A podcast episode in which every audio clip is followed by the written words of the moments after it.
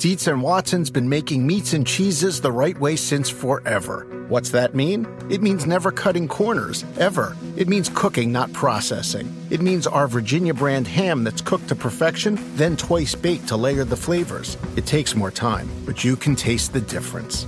We come to work every day to do it the right way, even if it's the hard way. Because if it's not right for us, it's not right for you. Dietz and Watson, it's a family thing since 1939. Without the ones like you, who work tirelessly to keep things running, everything would suddenly stop. Hospitals, factories, schools, and power plants, they all depend on you. No matter the weather, emergency, or time of day, you're the ones who get it done. At Grainger, we're here for you with professional grade industrial supplies. Count on real time product availability and fast delivery. Call clickgrainger.com or just stop by. Grainger for the ones who get it done. This episode is brought to you by Progressive. Most of you aren't just listening right now, you're multitasking. But what if you could also be saving money by switching to Progressive? Drivers who save by switching save nearly $750 on average, and auto customers qualify for an average of seven discounts. So multitask right now. Get your quote now at progressive.com.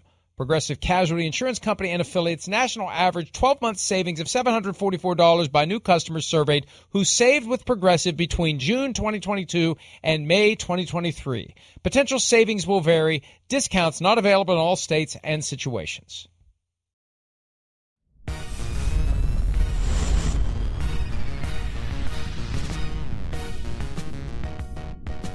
Thursday edition PFT Live, and we begin today with some of the most important news. this is so anywhere. good. Beach football, big meathead Gronk. No shirts and skins, I skins love it. and skins. Edelman, tackling guys, live Amendola. tackling, live tackling in the sand. Wow, I love it. Uh, I saw a little of this the other day on on Brady's Instagram because his kids were there and all of that as well. It's really funny. Uh, it- it's great to see the guys having a good time. They're in they're in good shape, right? And you know, it shows you too, Mike. The one thing that's jo- there, there's a real bond between those guys. It shows you that there was a closeness up there in New England Well, around that yes. group more than You people mean- you give mean- credit. Yeah. You mean something that spontaneously happened while a camera was on? You mean that kind of natural, Well- open, honest, authentic bond? I mean that's that's the problem, folks. I mean let's let's just recognize how these things work. It's staged. It's for the purposes of putting it on social media so everybody can say, "Look how funny. Look how how awesome. They're all friends. They're all happy. They're all happier than you. You should be less happy because they're more happy." I mean, that's one of the problems frankly in today's society. People see everybody else having a good time and they You're- become more miserable. I'm serious. I don't disagree with that. They become with more that. miserable because they think everybody else is having a great time Yeah. when all this shit is staged Well, it- for the purposes yes. of making the rest of us feel like we're not as good and we're not as special and we're not in the same shape and we don't have as much money, so we should just give up. Frankly, sorry. I didn't he expect that striketh. reaction. He striketh. Get the Doctor Doom uh, elements ready, okay? Rawr, rawr, rawr. He's mad on a Thursday morning. Uh, but all right, I agree with a lot what you said. That's Instagram influencers. Yeah, it's like you know you're rich and stop like throwing it in everybody's face. I think that was legitimate. I mean, people have phones, so they can't. They they take pictures, and that's you know, so nothing seems That natural. seemed a little too slick. I don't. It That seems like a little too slick. First off, I'm trying to connect dots with this the whole the last few days. I don't know if there's a house there or if somebody's big yacht parked out there is really where they're hanging out, and then that's why they have all these toys of the jet skis and all of that. But I don't. They're, they're bros. That crew there. That's the bro crew for sure. They are definitely the type of like let's let's have a drink and play some football. That that crew would do that. I don't know if it's that crazy to me. I think it's natural. I'm gonna I'm gonna I'm gonna back you down, Doctor Doom. I think you're wrong on this one. Rich people frolicking on the beach. Hey, everybody else, eat your hearts out. You're not rich. You're not fit. You don't have access to yachts. You don't have access to jet skis.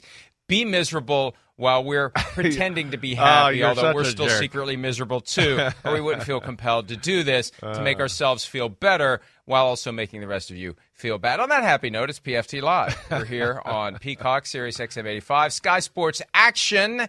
and podcast wherever you get your podcast. We were talking before the show about the news generally, and life is also easier if you ignore the things happening in the world. But the one thing that keeps forcing its way into my consciousness is everybody freaking out about artificial intelligence, also known as AI. Yeah. And I I feel like this is the current generation's Y2K. Remember Y2K Oh, when yeah, everybody sure. thought that January 1, 2000, planes were going to fall out of the sky, Right. nuclear missiles were going to spontaneously fire from silos, Right. the world was going to end, all because nobody bothered to use full year designations. They used zero, zero, one, Yeah. zero, 99, whatever. And, and it was all a big fat nothing. And I feel like this AI thing is a big fat. I really do. I feel like I, I have the same reaction to this that I have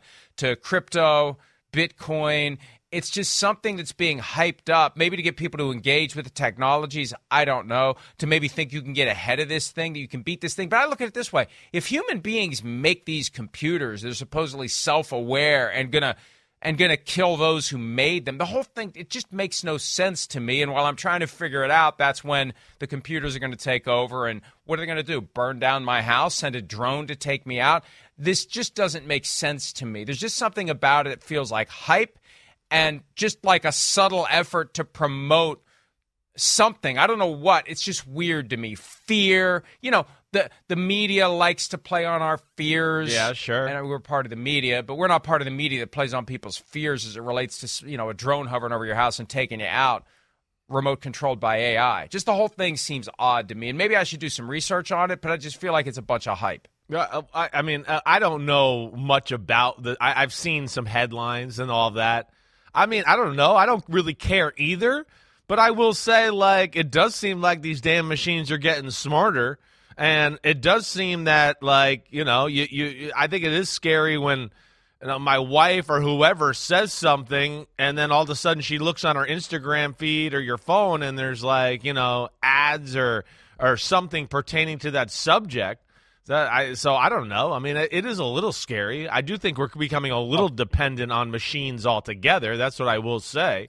I mean, damn. I I just was in a car. A bus pulled over, and the seven cars behind it pulled over because they just went. Well, he pulled over, so I'm going to follow him, and they didn't realize it was pulling over on the side of the road. But then, as I go by the cars, guess what? Everybody in the cars doing? They're sitting there like this, and I'm like, "Hey, idiots! Look up and enjoy the world. He's parked, and you're behind him." You just followed him there. But so I don't know. There's my rant. I'm Doctor Doom now. Look what you're doing to me. Well, Look that- what you're that's doing. that's not artificial intelligence. I know it's not. That's that's non natural stupidity. intelligence idiot. Right? Exactly. But but I, I- think of it this way, and, and as to your point about the ads, somebody sent an email earlier this week that simply listening to our show the day we were talking about alarm clocks, simply listening to the show, It popped up. resulted in Yeah. serving up of advertisements Right. based on alarm clocks, and this person had never thought about, talked about, considered alarm clocks at all, and this person was getting ads for alarm clocks simply by listening to our show Yeah. on his phone. That's where I Okay. don't get. Here- Here's yeah. I just this is the very basic visceral reaction I have to all of this. Every computer algorithm we have, every computer program, like somebody has to write the code. Somebody has to activate this thing. So at what point does the thing that has been coded by someone who knows how to properly put instructions into the machine to make it work, at what point does the machine say, "We'll take it from here"?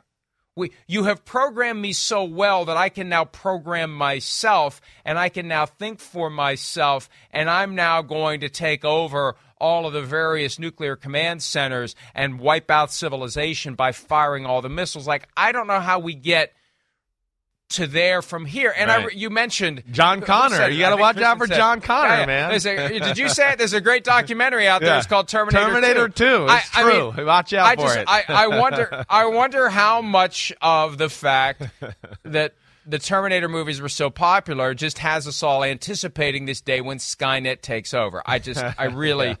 Anyway, anyway, on that, on that. Well, yeah, I did not think this. I mean, we, we criticizing the Doctor Doom on a bunch of happy guys on a beach, um, and then down an AI tunnel. I, I did not expect that on my Well- Thursday morning. Aka my Friday. This is opposite. This is opposite of Doctor Doom on the AI. What I'm saying about Doctor Doomish stuff on the AI is don't be Doctor Doom. Yeah, yeah. Don't get freaked out you. about this. Right. Okay. Right. I just I think I don't I don't just my gut tells me pasta and meatballs. This Yeah. is all overblown. This is Y2K part two.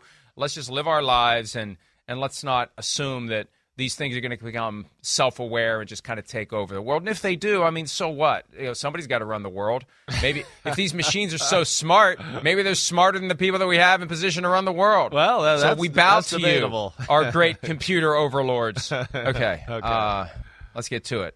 There's uh, there's not as much happening today as there has been all week long because the league meetings are over. Everybody has gone home, yada yada. And it's funny when the years we've been there, and by the way, we weren't there this year if you didn't know, but the years we've been there, you see the long line of limousines, the black SUVs, all there, ready to whisk away the owners to the long line of of private jets at the local airport to whisk them back to their destinations. But when it's time to get out of there, they get the hell out of there. So everybody's gone.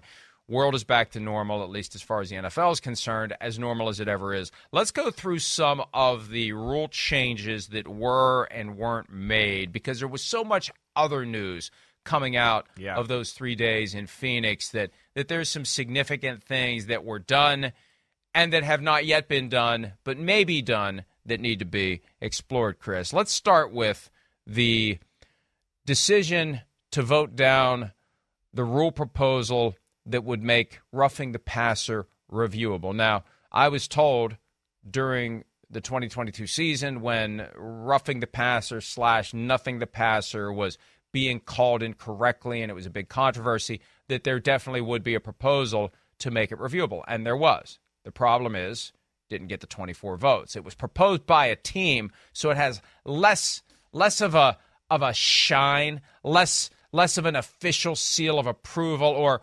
imprimatur as Peter King would say and maybe will say tomorrow. So it doesn't it doesn't feel as compelling when it doesn't come from the competition committee but still it landed on the desk of the owners and they decided not to pass it. And I'm not surprised at all Chris because this roughing the passer nothing the passer is the way to keep quarterbacks healthy whether we like it or not they believe this is how they keep quarterbacks healthy so they have compelling games, so people tune in, so they can boast how many millions are watching these games, and they can make more money from the sport. It's that simple. I, I I agree with everything you say. I'm I'm with you. I'm not shocked either. I'm not. I mean, it, it's it's totally. I, I understand where they're coming from. I guess. I, I don't know if I really understand where they're coming from. I, I guess I knew or expected this outcome is what I expected. That, that's what I'm saying. I mean, yeah. I, I mean, first off, I, I understand we want the quarterbacks and all of that, but it's just it's gone too far. Like we've said, we we've chopped off a leg of like, oh wait, we're a defensive For coach. who, though? Well- Gone too far for who? You you've built uh, the teams that are built around defense, right? I know. Well, what do I want to say for not for them is I want to go. What I want to do to them is go when. What, tell me when this was a problem in the history of the NFL with the quarterbacks being hurt and nobody watching TV to watch the games. At what point did that ever happen? Never. It's an overcorrection of a correction of bullcrap. That's what it is. It's it's a bunch of people who didn't play football who just look at numbers and go, "Well, I want to protect him." I don't know. This guy got hurt. One. I don't know. It's it's overdone. And you know, I know there's the uh, the the competition committee looked at it and said what three out of the 80 calls, right? They found that weren't roughing. You know, within that too, I want to ask like, well, what do you mean with the in the context of the rules how they are now? That only three were because like you know, I know that touching the quarterback's head is a penalty. But if it's with the fingertip, that it's not really a penalty. We got to like go beyond that. So I'd like to know the context of that too. See, they like to throw these numbers out there sometimes, and the context gets lost, and that's where I don't buy into it all the time. But they want it to be lost. They didn't know. want it I know. to be I know. to be anything other than what they wanted to tell Yeah, us. I- you're just like right. the Thursday night You're stuff. right. Once they come to the conclusion, hey, the injury rate's no different if we have seven days between games or if we have three days between games. So that's not a factor. It's not an issue. Let's move on to the next thing. We get what we want. And they want this. This is what they want. They want to be able to say they're doing everything they can to protect the quarterbacks. And we see it all the time. We see it when they're in the pocket. We see it when they run. We see it when they get hit along the sideline. We see it when they hit when when they get hit when they slide. They have an oversensitivity to protecting the quarterbacks because they believe that when you start losing quarterbacks for extended period of time, you start having less attractive games, you start having a smaller audience than you otherwise would have. And for a league that is never proactive about anything, I guess I can't say that anymore. This is the one thing they're proactive about.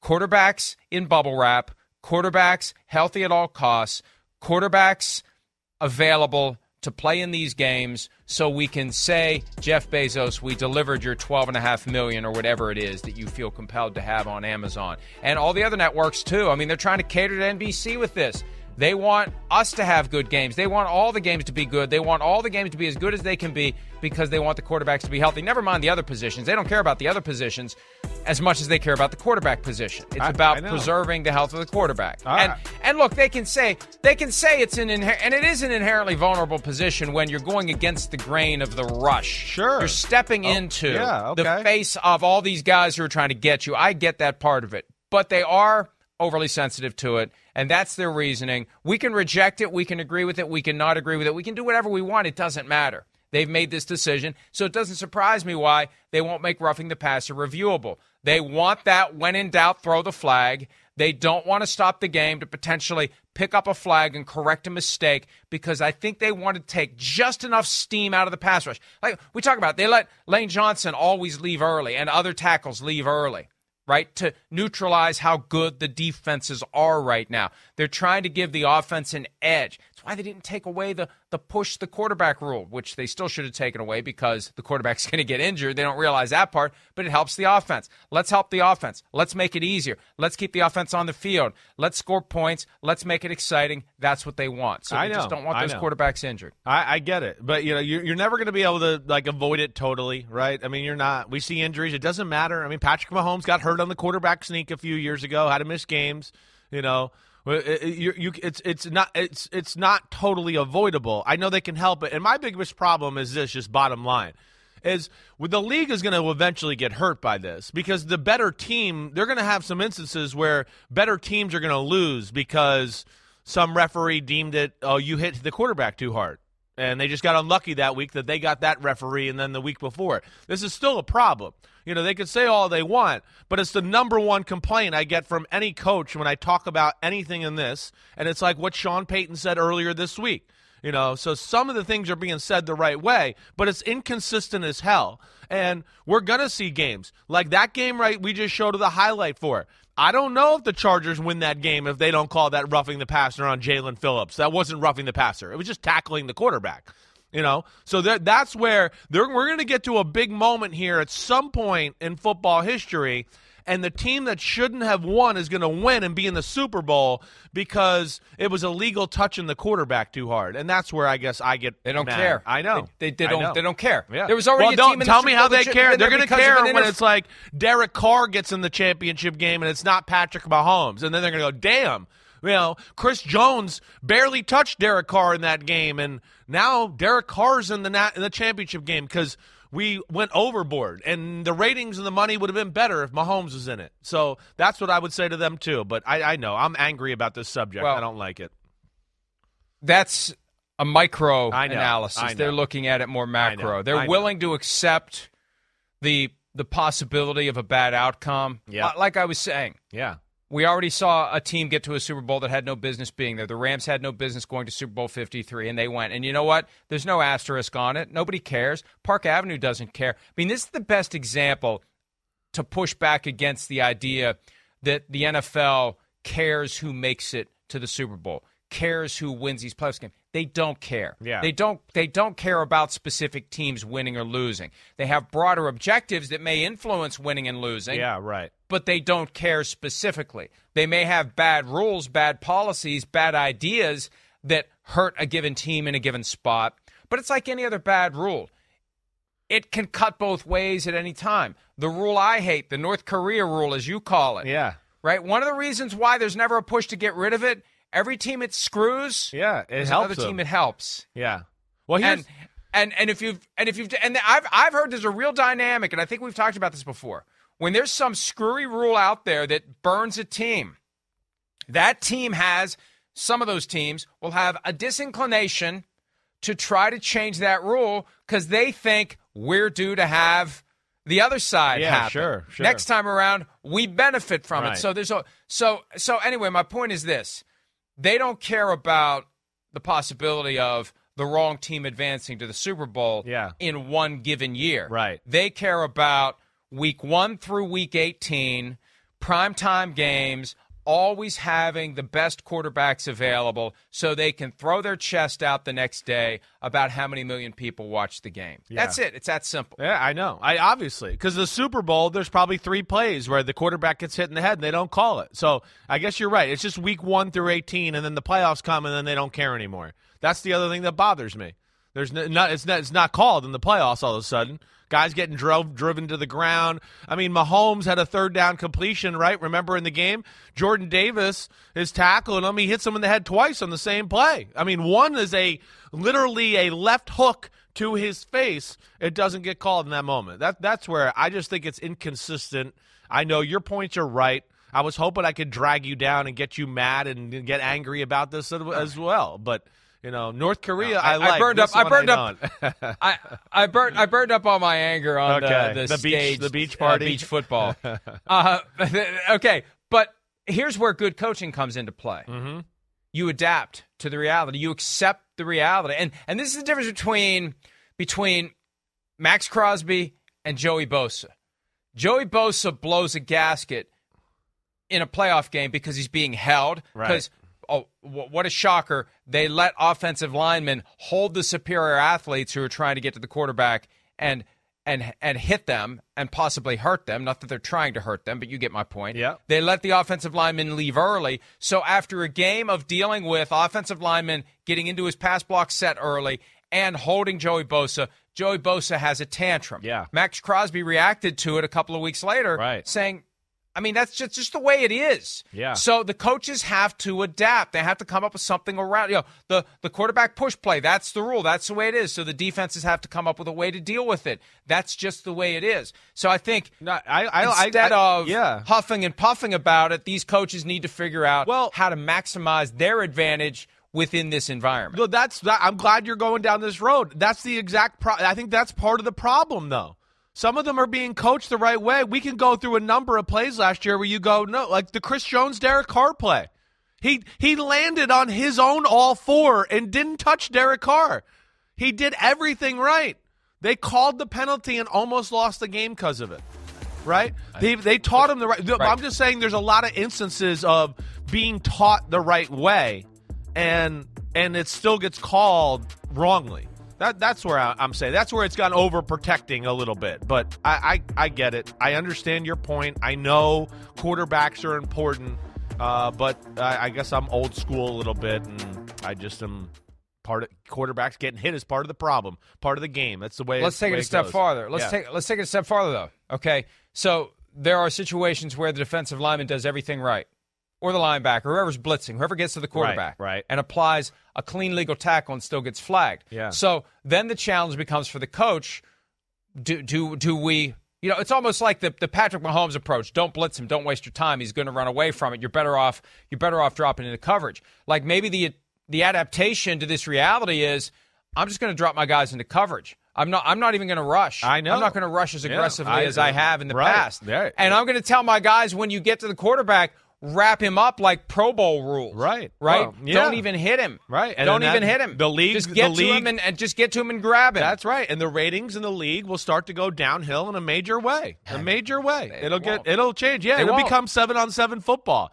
People won't watch it if it goes too far. They're they're dancing on a fine line here. They won't. It's like you just said with the Pro Bowl. It's great ratings compared to other sports and all that, but for football, the real football fans say this sucks. I'm not watching this crap. All right? So that's that's what's going to happen. They better watch out. I, I, I think they're willing to take that risk. I know they having are. Patrick Mahomes and Josh Allen and I, Joe Burrow. I know. I don't get it though. That's where I don't get it. I want to be like I grew up in the '80s and the rules were way worse, and it was Elway and Marino and the playoffs every year, and this was never a problem. It's never a problem. It's never. And Manning and Brady somehow survived, and Favre and everybody else, but. All of a sudden now we're going to make sure quarterbacks play till they're 49 years old and throw for 6,000 yards every year, and the defense never makes a stop, and quarterbacks throw into triple coverage and nobody blocks, but it doesn't matter. It's a first down, offense, offense, offense, and that's where it drives me crazy. Put a pin in that thought Okay. because I have another reason Yeah. that will become apparent later in the show. Okay. for why they're doing what they're doing. Okay. But but I, I understand. I agree. Yeah. You are far too young to be doing the whole get off my lawn thing. I'm the one who's supposed to be doing it. You're not the one that's supposed to be saying, back in my day, we walked through three feet of snow to school, two miles each way, uphill both ways. That's for me to do. Okay. Get off my lawn, Chris. You're stealing my bit. They're going to start playing the piano for you, not for me. All right. Uh, now, speaking of quarterbacks, and this is an area where it can, even though it didn't affect the ratings, it resulted in a lot of people saying, Why am I watching this crap? When the 49ers were down to no quarterbacks, well, they were down to Brock Purdy, who couldn't throw the football. It was either him or Christian McCaffrey taking snaps after Purdy and Josh Johnson were both injured in the NFC Championship. And let me do a quick history lesson. Once upon a time, the rule was you had 45 guys in uniform. You could dress a 46th only if that 46th player was a quarterback. Third quarterback, the emergency quarterback, the player who could only play in the first three quarters if the uh, first two were injured. And Right. Let me state it more accurately. If that quarterback made an appearance in the first three quarters of the game, the other two could not return. It was Right. presumed they were too injured to play. Fourth quarter, you were allowed to use the third quarterback at will. At some point, and it was about a decade ago, teams decided, why don't you just let us pick which guy we're going to make the 46 player? Let's just have a 46 man roster. If we choose to make that third guy a quarterback, so be it, or otherwise we can do something else. Another backup tackle. We can do an extra defensive back, depending upon the game. Another receiver dresses that day, running back, whatever. And so most teams, if not all teams really, unless you go into the game with a starting quarterback who has an injury concern, isn't dressing three quarterbacks. Right. And you're rolling the dice. You're taking the risk, the calculated risk, that you're not going to need to get down to your third quarterback. And as Mike McCarthy said during his tenure as coach of the Packers, this was years ago. It was either McCarthy or Ted Thompson, but I think it was McCarthy. As to why they didn't have three quarterbacks on the roster, his point was if you get down to your third quarterback, you're pretty much screwed anyway. And I don't necessarily believe that as it relates to having the ability to get that third quarterback ready to play on a Sunday. But if you get down to the third guy on a Sunday who's had limited reps, limited prep, he's not the guy you're getting ready to play. If he's got to go in there, yeah, it's probably not going to be very good, but at least it's better than having no quarterback at all. So what they want to do now is go back to having that third quarterback. They want to have a 47th guy now who dresses, who would be the third quarterback. That was tabled. There is reportedly a lot of support for it. I suspect it's going to happen. Yeah. And probably what will happen is they'll do it for a while and then they'll say, hey, just let us put anyone we want in that 47th uniform and we'll be right back where we were. Well, I mean, it, it, uh, yeah, I think so. You know, a, a little bit. You know, obviously it hurt the NFC Championship game. Yes, but you know, one of the reasons this whole thing started to wait three quarterbacks. Wait, let's just go to two, was because of our prior conversation. Because teams started to go, wait, well, quarterbacks don't really get hurt anymore. You can't even hit the quarterback. What? We don't need three of them. Let's just dress two of them. Doesn't matter. The guy getting hurt. What do you mean? They- blow in his ear. They get a penalty. He's not going to get hurt. So teams started to get a little gutsier and riskier with that that subject. But I, I do like the aspect. I know they tabled it, but I like the aspect of the 46 guy. And then, hey, 47th guy, sure, third quarterback. You're right. But, uh, you know, for now and in the current environment, yeah, let's just keep that 47th guy the third quarterback for just in case, just like you talked about. You know, wow, yeah, I, we want to keep the quarterback for ratings and TV and all that. That game still, you could say what you want. Yeah, I don't, you know, the 49ers probably don't win with a third string quarterback, but the game probably would have been more competitive. We, we would have been like, oh, wait, they can actually throw a pass here. So the Philly has to call a defense to stop the pass, right? I mean, that we got to a point in the third quarter where we were like, whoa, it's third and eight, and they're going to run the ball up the middle. I mean, that's there's nothing they can do. So that's where it'll change a little.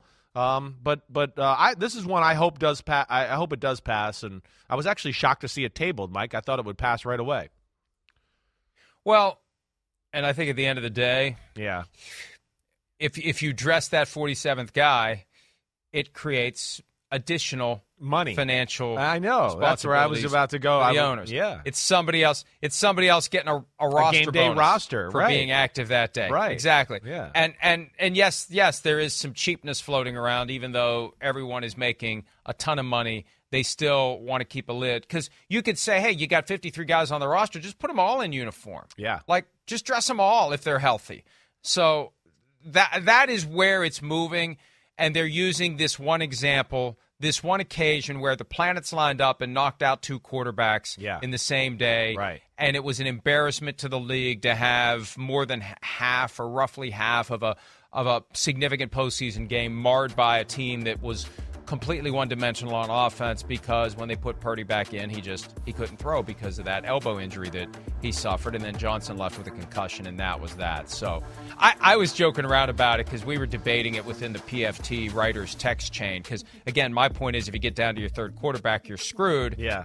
In a given game, why don't they do the thing they did in hockey? Remember, right before the pandemic, one of the big stories in sports was the guy who drives the Zamboni at one of these professional hockey games and is also just the emergency goalie who's hanging around in case either team needs him. He's just there. Like, how about just have a quarterback who's just there? One guy who's just like the backup referee, just have a backup, unattached quarterback. And I'm kidding. Yes. But I'm kind of not. Just have that guy at every stadium and then if, if you have this emergency option, you break the glass and you say, hey, quarterback, put on the uniform and you go play because we need somebody who can actually throw a football. It doesn't matter if you don't know the offense. It doesn't matter if you don't know the players. We just need someone who can throw. And again, I'm kidding, but that's basically what it is. It's the emergency. Oh, crap. This game is going to be unwatchable. Let's hold our audience together by having a third quarterback available. And for that reason, I think they're going to pass it. It's just a matter of time. But my point is this yeah. any team that wanted to have a third quarterback in uniform could have. The 49ers could have. Right. Any team could. But they're betting that it's not going to be a situation. Yeah. And it's not a situation until it is. Right. And then it's right. it's a huge mess. Around any corner, within every battle, and with the dawn of each new day, the threat of the unexpected, the unpredictable, and the unrelenting lies in wait. But Marines will always be there. They are the constant in the chaos.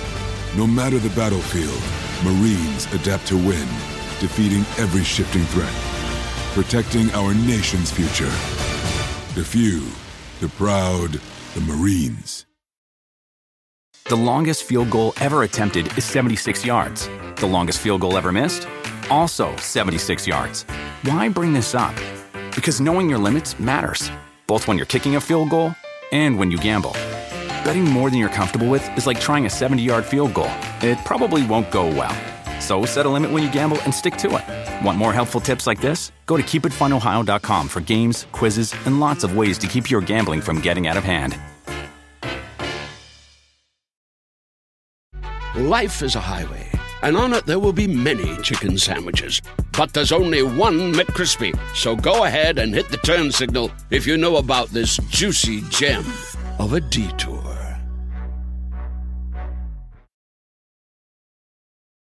One of the other safety related issues that's been hanging around for years, and this goes back to the first time it ever came up, and the commissioner knows how to throw ideas out there that eventually become rules. Now, sometimes his ideas come to fruition within six weeks, like his effort to get Thursday night flexing. Others linger for a while. 2012, December, Time Magazine cover story. the enforcer. Remember that one? Yeah, I did. Roger Goodell's standing there holding the football. He's Right. the enforcer. In that article, he talks about the idea that Greg Schiano, then the coach of the Buccaneers, had. Right. Because Schiano was at Rutgers when Eric LeGrand suffered the catastrophic injury on the kick return. That's when they started the whole process of we have to do something about the kick return. The kick return is too dangerous. Kevin Everett, back in 2007, the neck injury he suffered Yeah. while playing for the Bills. They avoided the worst case scenario with him, but that was, you know, the idea of two guys running at full speed, you dip your head at contact, a lot of pressure on that C4, C5 area, bone fractures, spinal cord impinged, you have a serious injury. The idea of a of an onside kick alternative. Get rid of the kickoff, just put the ball on the 20, and as the onside kick alternative, you use a play where the the kicking team puts its offense on the field for fourth and something, fourth and 15, fourth and 20, fourth and 25, whatever it is. And if you convert, you keep the ball. It simulates recovering an onside kick. That continues to be proposed. That continues to not be adopted. But at least this time it was tabled. It was tabled. And, you know, they're watching the XFL, and I think the USFL uses this too, if I'm not mistaken. Yeah, I right. I quite Yeah. possibly am. But, you know, th- this is the way, and this is what the commissioner said back before Super Bowl 48 when he was on CNBC and he was asked, Who do you root for? He said, I root for the team that's trailing. This is a way for the team that's trailing to stay in the game when it's down multiple scores. Onside kick, not as effective as it used to be, although they've tweaked the rules a little bit to make it more effective than Yeah. it was Yeah, it's closer. a few years ago Right. but this is a scrimmage play. See, they, they, they want to legislate the special teams out of the game because they view kicks and punts now as inherently and unreasonably dangerous. So this is a way to get that onside kick out of the game where you have bodies crashing together. Let's just run a scrimmage play, a normal play. And if you convert it, you keep the ball and you can go down and you can get another score and win the game or tie the game or whatever. Yeah, I, I mean, you know, I, I hear it. I hear it. Um, it, they've they've made the proper adjustments in that department with the onside kick. It uh, it's no longer looks or deemed like dangerous. They've changed some of those rules about what can be done there and all that to where. You know, again, I didn't look up the numbers here. Maybe I should have, but just off the top of my head, uh, I don't. I don't remember seeing anybody get hurt on an onside kick the last few years. You know, so so maybe I'm wrong, and if I am, I'll, I'll stand corrected, and I'll correct myself when I figure out those numbers. But then the the other part of it is, Mike, is like there's two things that jump out there. You know, one, you know, the the commissioner before Super Bowl 48, who's ever losing thing. Uh, you know, we we've had this conversation before. You- you- at some point, hey, the team that's dominated the game and winning the game should be winning the game. Period. Period. You know, again, here we go into we're going to change the game, and what we're going to. I mean, it's getting we're going to get close to it's NBA basketball here. Like you always talk about, like you always said that your dad said, just tune into the last few minutes and you'll figure out NBA basketball. Football's getting scary like that already. You know, we were already seeing the team that's winning gets no calls. The team that's losing starts to get calls. And now we're going to add this. And then you know I don't like this other aspect of the rule as well, if it does happen, is that, of course, is going to favor teams with the great quarterbacks. I mean, or the high octane passing teams. Oh, wait, now the 49ers, who were built through the running game and amazing, wait, it's fourth and 20 for them? But you get Patrick Mahomes, he gets fourth and 20. Yeah, the, the Chiefs are going to be way more comfortable with fourth and 20 than the 49ers are with Brock Purdy, who are built around McCaffrey and speed sweeps and reverses. That's where I don't think that's an equal playing field there. So that's where I don't love the idea of the fourth and 20 thing, Mike. You agree with me there? What do you think? Well, I I I don't disagree with you. Look, I would be in favor of using fourth and twenty as the entire kickoff play because there's so many different things you could do with it. You punt instead of kick off. But now the problem is they're concerned about the punt being dangerous. I don't know how much of this is managing liability versus not scaring away parents from having their Right. kids play football. I don't know Like this is a Right. dangerous play and we're trying to take catastrophic injuries out of the game. We're trying to reduce unnecessary concussions. And the, the less that guys are crashing into themselves in unnatural plays that they don't do all the time. And this gets back to roster construction. And this is one of the decisions coaches have to make when they decide who gets a uniform. Hey, I've got a, a, a, a, right guard who's banged up and I'm not sure he's going to be able to make it through the game. So I need to dress his backup today instead of a guy who's one of my core special teams players who otherwise doesn't contribute on offense or defense.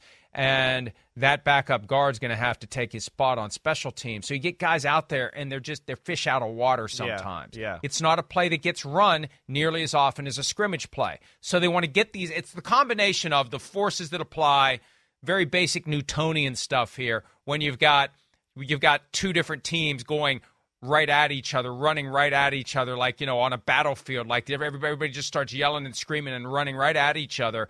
That's far less controlled than a scrimmage play. Right. They're trying to take that part out of the game. And right or wrong, they're trying to minimize it. And it was the kickoff. And look at all the things they've done to the kickoff to Yeah. make it less relevant. How often do we see an exciting kickoff return? You know, the idea was hey, this kickoff play is really dangerous. Can we make it safer? Uh, let's just come up with a situation where it happens less often. let's just have fewer kickoff returns. It becomes safer if we just have less of them. But it exacerbates the problem that I'm just mentioning. It's not a familiar play. Guys don't learn how to run that play in a safe way because they don't do it enough. Right. That- that's- so that's that's the thing they continue to wrestle with. Yeah. Whether it's onside kick, whether it's punt, and that's the other thing they're getting into. And they've they've voted down a proposal, and plenty of people are happy about this, to make the touchback on a punt a ball that goes to the 25 yard line. They tabled a proposal on kickoff fair catches inside the 25 to go to the 25 because remember when they made the kickoff touchback the 25, you had teams strategically, and you still do, strategically kick short to try to pin them inside the 20 if the touchback is the 25 on a kickoff, if the ball even touches the end zone, it's at the 25. you don't have to catch it. You don't have to field it. Right. Used to be live ball bouncing around in the Yeah, end zone. right. Now hits the hits the end zone, you get it on the 25. They want the college rule where you could stand at the 5, call a fair catch, you get it there, balls at the 25. They tabled that one. They voted down this idea of making the punt touchback the 25, but this is all part of creating an incentive to not launch a return play. If you're the team that could just take the ball at the 25 and be done with it. It gets back to the point they want to have fewer of these plays because they think the fewer we have, the fewer the opportunities for someone to suffer a serious injury. It's that simple, it's that basic, and a lot of people don't like it. Yeah, I, I, I mean, I, I don't. I'm a traditionalist when it comes to this stuff. I understand they've done a great job, you know, making adjustments on that play, you know, and I, I think, you know, to your point, if they make the touchback thing the 25, that yeah, it, it'll basically wipe out the play altogether for the most part. I mean, it really will. Yeah, you're not going to see any of that anymore where we try to kick it inside the five or the eight yard line and, you know, kick a high one to where now we can tackle them at the 18, 19, 20 yard line and save ourselves a few yards. Uh, yeah, I think that'll end that totally. So, you know, if that's what they want, then, then, then the 25 yard line touchback thing, well, that'll get it done. Somebody in a position of influence told me yesterday that if they're going to do that, if they're going to let you throw your hand up and catch the ball, Then don't even waste your time. Just put the ball at the 25. it's a ruse. Like, just put the ball at the Exactly 25. right. That's what Why I was going to say. These Don't even players out there. Exactly. Yeah. Why make them run down and pull a hamstring or whatever? Just just put the ball at the 25 and let's go. I, I know. I, I, I think one of these one of these spring leagues, I think the AAF. Remember the AAF Yeah. four years ago? Right. I think they just put the ball at the 25 or the 20 or something like that. But they also had, if you were trailing, you could do the scrimmage play to try to catch up with fourth and 15 or fourth and 20 or whatever distance they used. Um, now, another concern that was raised yesterday, and this is intriguing. The question is, and a study is being done, and I have a feeling that whoever sets the parameters of the study is going to get whatever outcome they want. But the question has been raised are these enhanced injuries on kickoff returns and punt returns? Are they a product of the nature of the play, or are they a product of the surface on which the game is being played? Hmm. And at least for now, there's an effort to press pause Yeah. and say, wait a minute, are we changing the rules of the game in lieu of just simply changing the playing surface? Are we being so cheap about not putting in proper functional grass fields that are softer and that are safer? There hasn't been a single player who's ever come out and said, I prefer artificial turf. They all say it. Not They one. all, they all say, we want grass Right. because it's grass over dirt. It's artificial turf over cushioning over concrete. Right. they prefer to play on grass. To a man, they prefer to play on grass.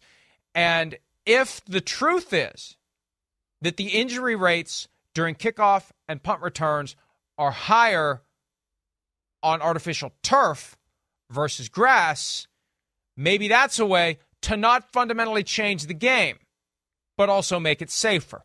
And that's the one that at some point, at some point, this roving eye of how do we make the game safer? How do we make the game safer? Oh, we're going to call roughing the passer more aggressively than ever before. Oh, we're going to minimize the kickoff. Oh, we're going to minimize the punt. Oh, we're going to do this. Oh, we're going to do that. At some point, you have to say, we're getting rid of artificial turf and we are requiring these teams to have real grass and to do it the right way to not have the slip and slide we saw Super at Super Bowl. Bowl 57. Right. right. I, I'm I'm told that I'm told the commissioner told his constituents at the meetings that well the players were wearing the wrong shoes. That was the excuse for it. It, it. Not not the various issues that we've seen and the idea that before the game somebody said, hey, you know, before the game it looked like somebody was out there playing golf repeatedly, just divots everywhere. Yeah. Before the game, like yeah, I knew this was going to be a disaster. Right. So. Uh, so, so I'm not saying he- bad he- grass field. Well, I'm saying that's Good yeah, grass field. exactly. The shoes weren't the problem. I mean, we had Andy Reid tell us straight straight up that guy, the, the the equipment guys did a great job. They got the right shoes, thank God. They were still slipping. It didn't matter. You know, you, you got 300 and 250 pound men on a on a golf course. It wasn't ready for this kind of you know environment or people. So that's you know that that's a bunch of BS. That comment, that's for sure. So, but the point is, Yeah. the point is, I, because because that becomes kind of I, look. The NFL didn't intend it this way, and the joke that I made during the Super Bowl was, "Hey, you want grass fields? Here's your grass field. We got your grass field right here." Yeah. But that becomes the pushback now. When I say grass fields safer than turf, the response is, "Oh, what about Super Bowl 57?" Well, that's what happens when someone's got their head up their ass as they're getting the field ready. Right. So my point is this: And nobody was anybody an hurt in that game? I mean, that's all I want to say too. Nobody was hurt in that game, were they? There was I I don't remember an Well- injury the whole game. Well, but still, you you said. I mean, it's just Yeah, it was the grace slippery. of God I when guys it. are slipping and sliding like that. Yeah. The point is this, and and hopefully they do a fair, open-minded examination of this question. Do you make kickoff and punt return plays safer if you just say we're playing all these fields on grass? We're just all these games are going to be grass. Everybody has to have grass. It's going to be expensive. So what? We can all afford it. We all have the money, and it's in the best interest of the players. It's in our own best interest. The one thing, I mean, I know we've said this so many times, I can't remember how many times we've said it. Right.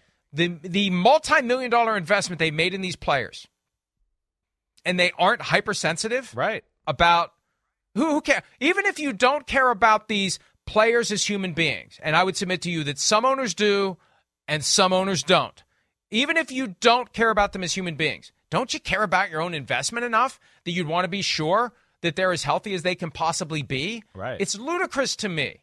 So maybe this is a way to break that logjam once and for all. Or what's going to happen is, you know, the, the the teams with the owners who are willing to spend the most money, the Walton Penner Group, they they spent several hundred thousand to put in a new grass field for one final regular season game last year. Yeah. One final game. They weren't happy with how the grass was performing. They put in a new field for, and it, the number was several hundred thousand dollars. Owners like that are going to thrive, and the Oh, ones no who are doubt. cheap that won't do it, that say we're playing on artificial turf and our field's fine, nothing to see here. Our field's fine. Our field's fine. You're going to suffer the consequences for it eventually. Definitely. Well, we know that there's already one certain artificial turf, right? I can't remember the exact name of it with the seams or whatever, that does seem more dangerous than the rest. So that's already been documented. So there, there, right away we have that. And then, Mike, you said it right. I mean, there's like, and you're right. We've beat this to death. This subject. We've been way ahead of the curve on this. Yeah, you one owners, you're going to save money because you're going to have guys that, yeah, you're paying twenty million dollars a year that are now in a safer environment and don't, you know, have a non-contact. I put my foot in the ground in my ACL tour. And now you're not getting anything back for the money you're paying the guy, and you're gonna have to sign somebody else on the roster now and pay him. So yeah, I, that's where I'd go. Okay, financially, it makes sense for you owners in the NFL, and then like no athlete. I mean, none, zero. I've never been around one that would rather prefer to play on on on field turf over grass. I mean, you can go back to my dad, my dad in the 80s. You know where his favorite place to play was? Washington. You know why? Because they've been the only team in the NFC East that had a damn grass field. And his whole team felt like that. All right. So they loved playing Washington and watching because it was a grass field.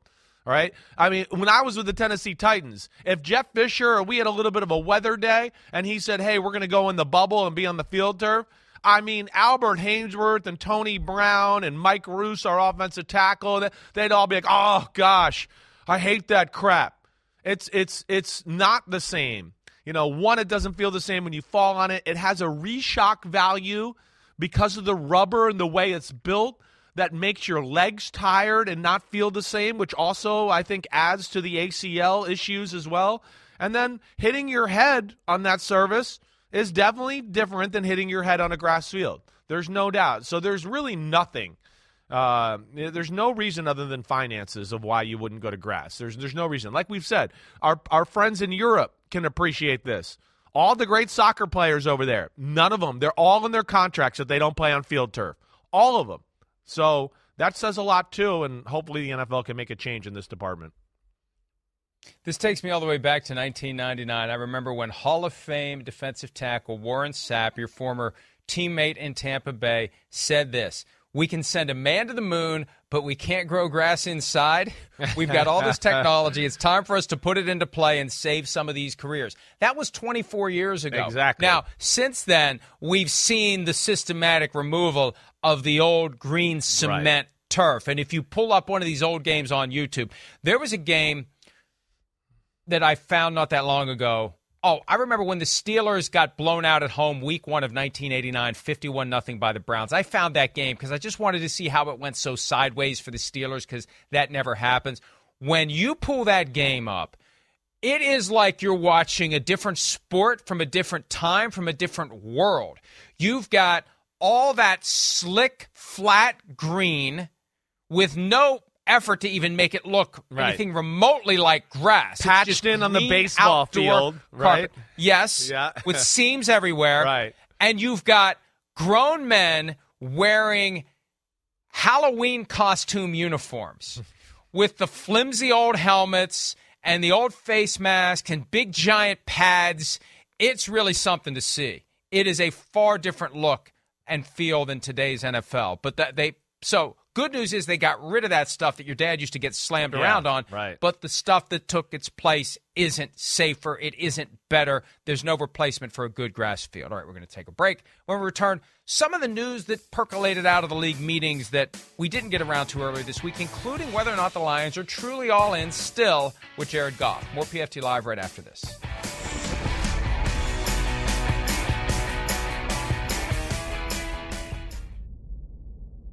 The longest field goal ever attempted is 76 yards. The longest field goal ever missed?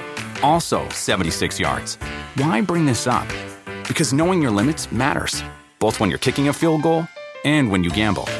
Betting more than you're comfortable with is like trying a 70 yard field goal. It probably won't go well. So set a limit when you gamble and stick to it. Want more helpful tips like this? Go to keepitfunohio.com for games, quizzes, and lots of ways to keep your gambling from getting out of hand. Life is a highway, and on it there will be many chicken sandwiches. But there's only one McCrispy. So go ahead and hit the turn signal if you know about this juicy gem of a detour.